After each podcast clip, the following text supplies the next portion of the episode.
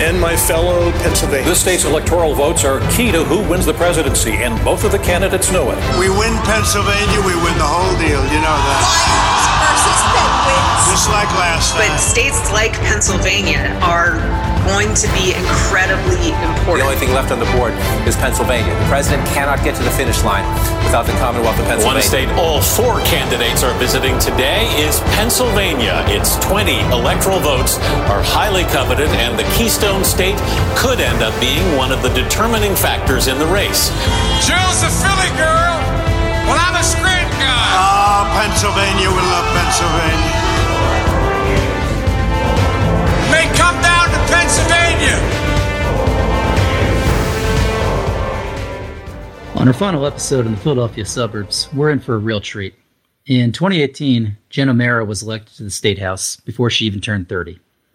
And her 2020 reelection was one of the closest margins in all of Pennsylvania.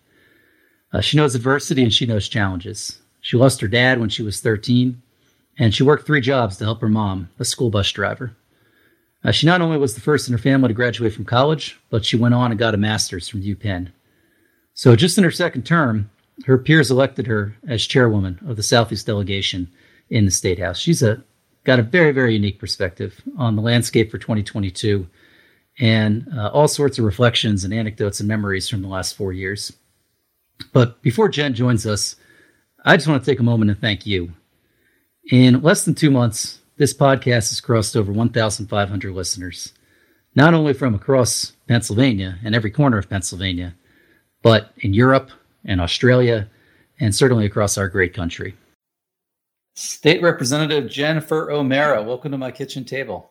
Thank you. It's great to be here. Thanks for having me. I remember this seems like quite a while ago meeting you in December 2017 when the Commonwealth, and the political landscape was a very different place than it is now. And we were chatting about both getting master's degrees from UPenn mm-hmm. and this idea that you were flirting with. As I recall, you hadn't officially jumped into a, a race. But if you could share with our listeners a little about what motivated you in the winter of 2017 to uh, put your foot in the water of Pennsylvania politics? Yeah, it's weird thinking back to there pre COVID times. I actually had at that point decided to run. I think, I believe I opened my PAC and started running in May of 2017. And at that time, I was really initially motivated after the presidential election in 2016.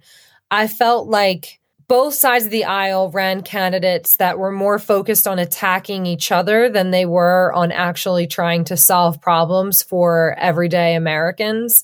And my husband, who is now a registered Democrat, but at the time was not, he was a registered Republican, is a combat veteran, served two tours in Afghanistan and we were both pretty upset about the presidential election that year. And i remember we we were looking at each other like what are we going to do? And it was sort of an idea we floated around what how are we going to try and fix this problem?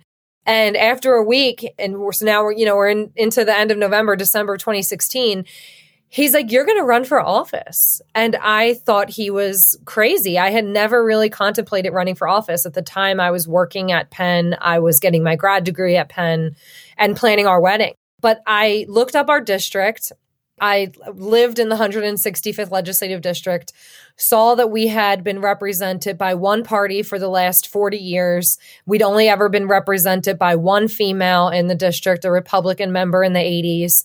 And I realized that if we were really going to try and make change, then I had to do it. I had to reach out and show people whether I was going to win or not that politics did belong to the people and that you could go from being a regular person to running a campaign overnight, that it, it really doesn't require some secret magic that I think people think you need to get into politics. So I hit the ground running. I ran for 19 months. I remember that the where we met, I was sort of startling everyone because here I was, this candidate that was suddenly showing up at political events, and my opponent didn't know what to do with me. I also, I, I mean, I kind of feel sorry for him now that I was running basically since the time he got into office. But I thought it was really important that if I was going to win in a district that needed to be flipped, that I would need to put in that ground game and that I needed a two summer strategy. I needed to knock doors in 2017 into the fall and then head into 2018 strong. So that's why I did it. I'll share this story just because he's now the president. But at the time, I was working at Penn, like I mentioned. Then Vice President Biden was just coming off of being the vice president. We were at an event in for Penn where he was going to be start, you know, working sort of with a university. And I still hadn't quite decided. My husband had been trying to convince me to run, and I still hadn't jumped in. And I listened to Joe Biden give a speech about when he ran for the first time and that he was in his, he was 27 which I think he actually was older than that, but he said 27. And he was running because of civil rights, gender rights, and the Vietnam War. And I was standing there, mic running, to show you how far I've gone in this world. And I thought to myself, I'm 27 and I can say civil rights, gender rights, and Iraq and Afghanistan. It's just a different part of the world. What has really changed? And if he can do it, I can do it. So I remember leaving that event. I was still at Penn calling Brad and saying, that's it. I'm in. We're going to do this. And, and we really never turned back. And it's sort of crazy to think that we met in 2017 and it's now 2021 because I feel like it, that was just yesterday. You know, even though so much has changed, my political life, my life has changed so much, but it's sort of it's one big blur if I'm being honest with you. Thank you so much and that it is amazing how much has changed since 2017. Before we get into the demographics of the 165th legislative district, mm-hmm. um, I think listeners would be very interested to to hear about your life before UPenn, uh, your upbringing in the region, and then also your your husband, what branch of the service he was in, and how you all met. Sure, sure. So. I was originally born in Southwest Philly. Um, my dad was a firefighter in the city. My mom was a stay at home mom. And I did share this story a lot when I was running for office, and I still do. When I was 13, we lost my dad to gun suicide, and it really fundamentally changed our family we moved to Delaware County, where I live now, where I represent now.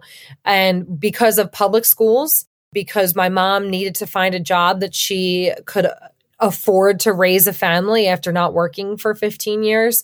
And with the support of my dad's pension as a union member in the Philadelphia Fire Department for 25 years.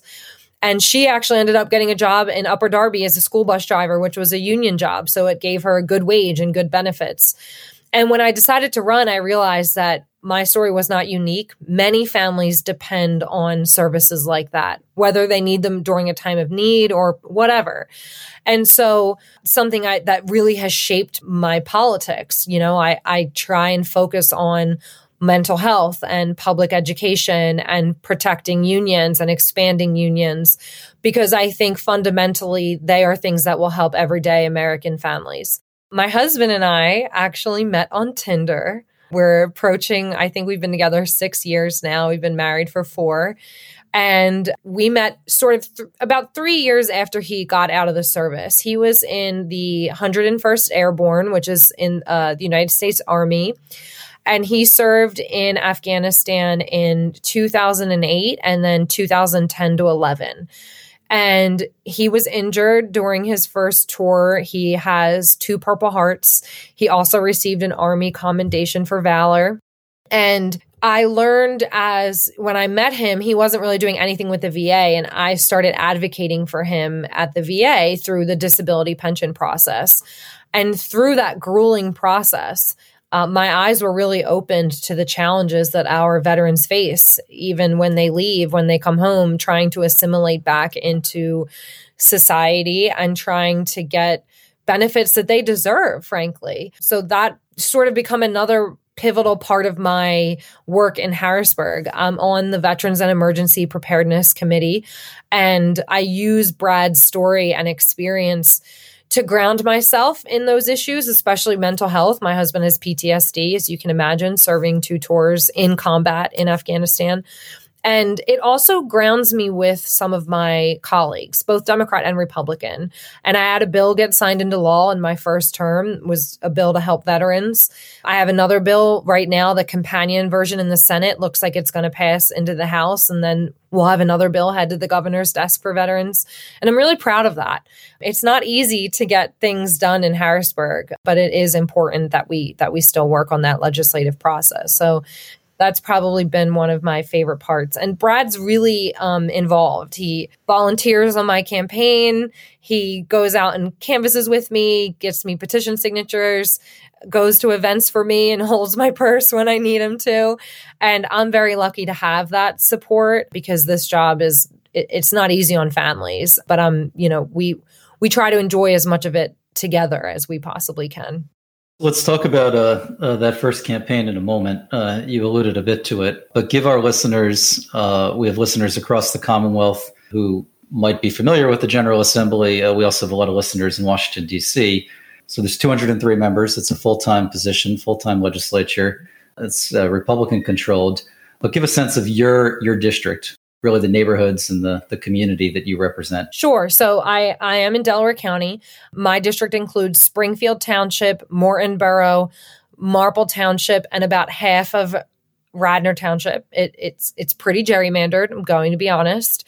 We are a it's a mixed bag in my district because if you if you ever watch Parks and Recreation, I sort of compare it to that. We have we have Pawnee and we have Eagleton between some of my district and then we have you know radnor township which skews a lot of the numbers.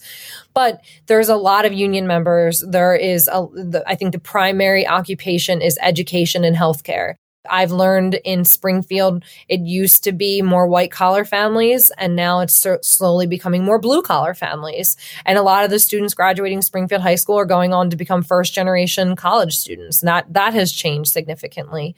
And, you know, I live in Springfield, which I think is, eh, I love where I live. And I think it's great that I live in the largest municipality in my district. Springfield is the largest. And the Simpsons family lives there, right? yeah, you. yeah. Um, there's a tour you can do of all Springfields in the United States.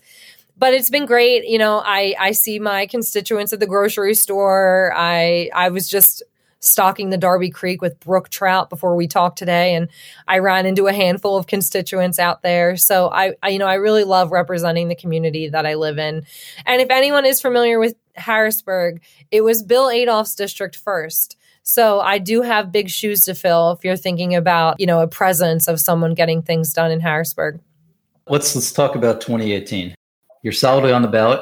You collected enough petitions. Uh, you're hitting your stride you have national reporters and attention referring to it as uh, the year of the woman. Mm-hmm. There's talk, maybe premature. Fortunately, it turned out to be true of a blue wave. Mm-hmm. But give us a sense of those memories from the, the summer and the fall of 2018.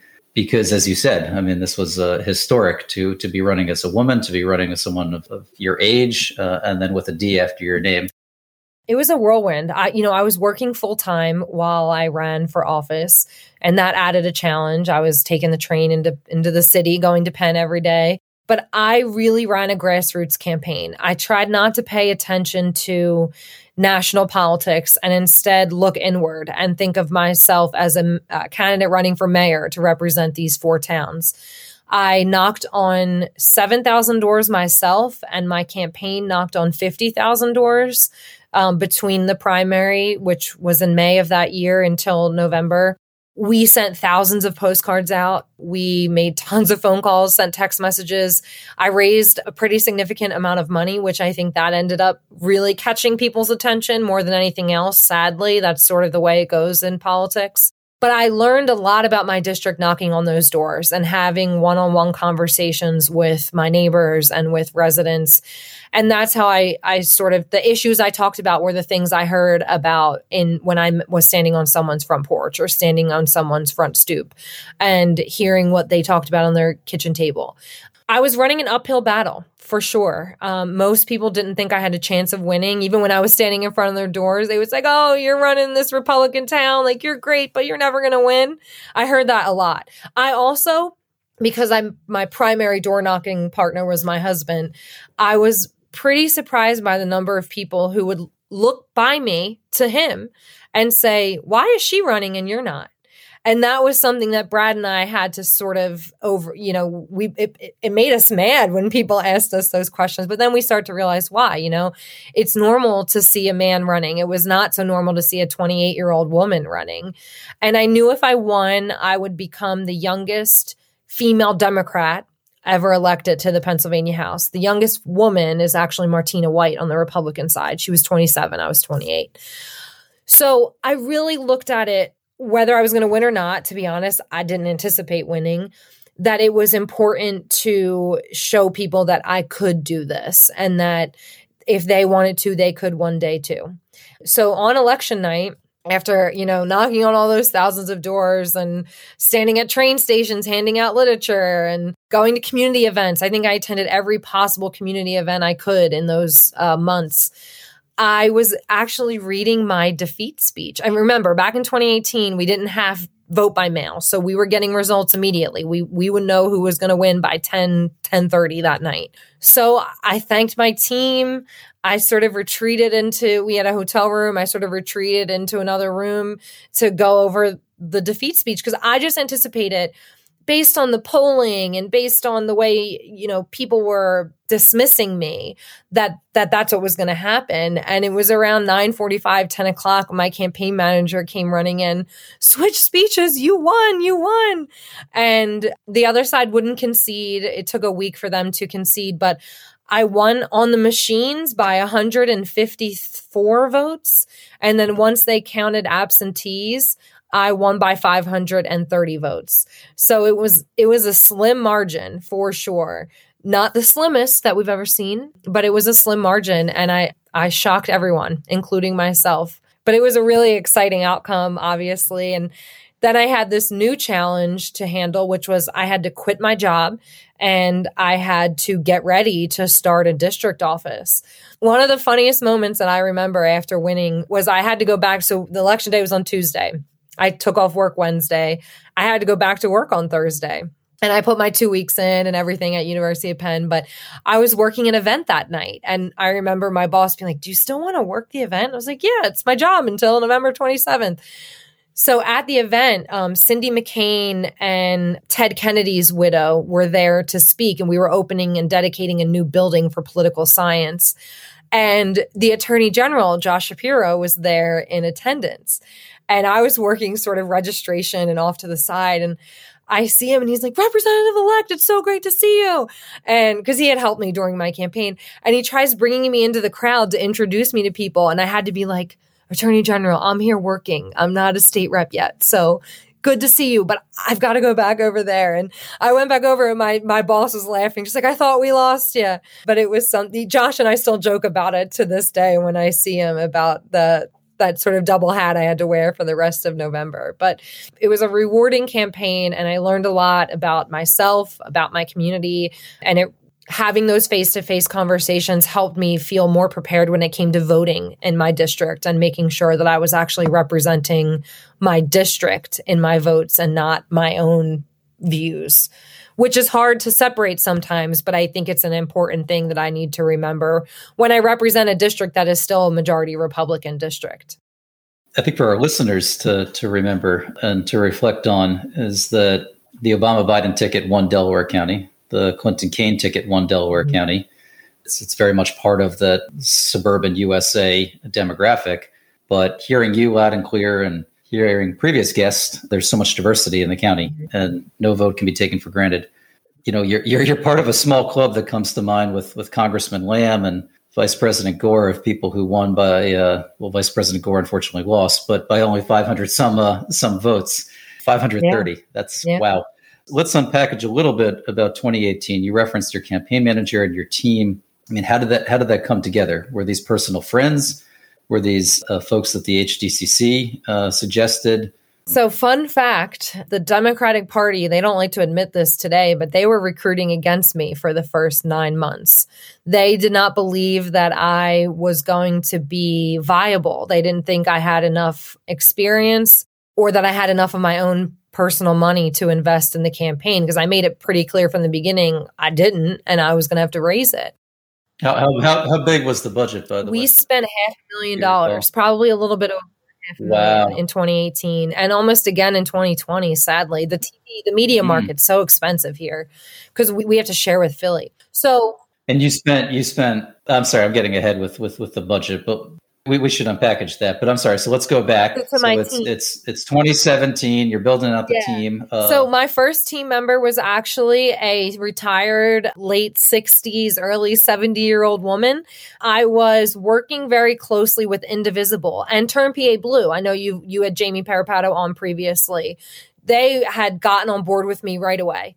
And Indivisible, if anyone doesn't know, was a it's a group of passionate people who were not necessarily committee people, but who got involved after the Obama, the former Obama team put together an indivisible document. Like, this is how you can effectively lobby your legislators and get involved in the electoral process.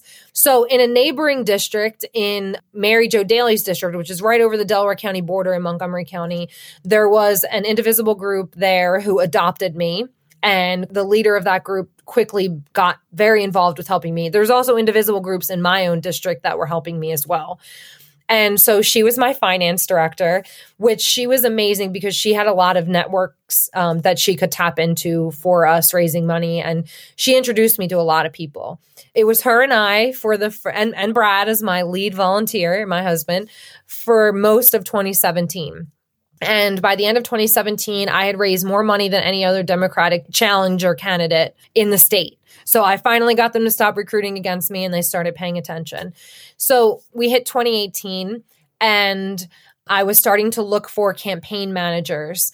And it was someone now that works for the HDCC, but at the time he didn't. A friend of mine introduced me to a college student that was about to graduate from Swarthmore College. He was in his last semester. So he and I had dinner at the Swarthmore Inn in February. We really hit it off. And his name is Ben, and he now works for Mary Gay Scanlon. But he uh, had worked on campaigns since he was 16. He's from Nebraska. He had been in Delco for a long time since he's been in college, working for other Delco candidates. So he sort of had an idea of the district and the community. So I hired him. We then found our next campaign staffer from Swarthmore as well. It was a junior. We met her right at the end of their semester and she came on board and that was our team. You know, we did get some, we had a lot of volunteers from my district, from outside of the district friends of mine, family members. Like it was a real team effort. And my committees were very supportive. Springfield, Marple, Newtown, um, Morton, and Radnor Democratic committees. They're they were always volunteering with me. But that was our core team. You know, we had I had three members, three staff members, and myself. And Brad was our biggest volunteer and and champion. We worked really, really hard, but it was kind of cool because we were all new in our role, right? Nancy had never been a finance director before. Ben had never managed his own campaign before. And Abby had never really worked in that big of a comms role for a campaign before. And you never and I had never been a candidate before. candidate. So we like to say, like, we were brand new, we were brand new to politics, and we were figuring it out together. Ben is very smart, and we were really able to use data and analysis and analyzing elections for the years leading up, both in midterms, in presidential, in off year, an odd year, I like to say, to see where we needed to focus. We had a big map of my district in the campaign office, which we did open one in June, and we had it color coded. We had precincts color coded. You know, they were yellow, they were pink, or they were blue, and that all meant something. Some we knew we would win, some we knew I would need to do a lot of door knocking, and some we knew I had no chance. Remind our listeners, uh, sorry to interrupt, Jen, the, the turnout in 2018, uh, was it higher than 2014 and other midterms? It was. We had a higher turnout. Not quite as high as we just saw in 2020, but we did we we increased turnout incre- in a big way. The way I like to tell people is um, for absentee ballots, the most that had ever been submitted in our district for Dems were about 214. My year, we had around 900 absentee ballots, and we ran a very rigorous absentee ballot program. To we were mailing college student stamps to get their their ballots back to us. But we knew that we did something right on election night. I remember I was home getting changed before I went back to the to where we were watching the results come in, and Ben called me. He's, he's like, "You just won a yellow precinct." I shouldn't have won yellow precincts. So I remember I was yelling to Brad, like, we just won a yellow one. And I was running around trying to get out of the house to get back and see what was happening. But we, we stayed, we built a plan. We had votes to win number and we stayed focused on our plan. And Ben and Abby, I think they knew how much votes I won by almost to the, to the T and they they were very spot on in the turnout that they predicted as well. So I, I was very fortunate to have such intelligent people that were really using math to drive our campaigning. You've been super, super generous with your time. And before I let you go, with an eye to 2022, which I'm sure you don't want to think about, uh, the dust is still settling from the amazing victory you had in 2020 uh, look, I mean, Democrats have a tall task to keep the governor's mansion and to flip Senator mm-hmm. Toomey's mm-hmm. seat. So, what would you tell staffers and candidates? Uh, and I realize there are candidates yet to get into these races as they think of the communities that you represent and getting maximum turnout and building that enthusiasm on well, the you grassroots. Know, 2022 is not that far away. A negative campaign mailer about me hit my mailbox yesterday. Um, and we're in March of 2021. So I would say start as early as you can. I know that there's a lot up in the air with new maps because it's a redistricting year and the census data is delayed. So we're, we're not really sure what's going to happen. But you need to get out there in your community and make sure that people know you and that you are a presence. And the best way to do that in an odd year election, which we're in, right? We have a lot of important municipal races and county races. Start volunteering for campaigns in your county and in your municipality. Support candidates that are running, even if you're not prepared to announce yourself yet. I did that a lot. I knocked on doors in 2017 and said to folks like, "I'll be back next year. Keep your eye out for me in 2018." So th- it's never too early to get started. It's also never too early to start raising money. It's a bear. It's not the best part of a campaign, but it is really necessary. And so I tell folks try and maximize this year for yourself in planning and organizing and fundraising and preparing as much as you can. So that way, when we do get into 2022, you're ready to go. Sage advice from someone who's been deep in the trenches uh, more than once. Uh, and hopefully, 2022, you won't be as deep in the trenches. So, Jen, thank you so much for coming thank by. Thank you for having table. me. Thank you all so much for listening to today's episode of Pennsylvania Kitchen Table Politics. As Hillary Clinton used to say, it takes a village. This podcast would not be possible without the help of Sarah McGrath and Jake Schwartz. If you liked this discussion, we would love for you to give us a review, subscribe, and rate us on iTunes, Spotify, or wherever you get your podcasts. If you have a suggestion on a future guest and other feedback, visit our website, papoliticspodcast.org. Don't forget to follow us on social media at PA Political Podcast on Facebook, Instagram, Twitter, and LinkedIn.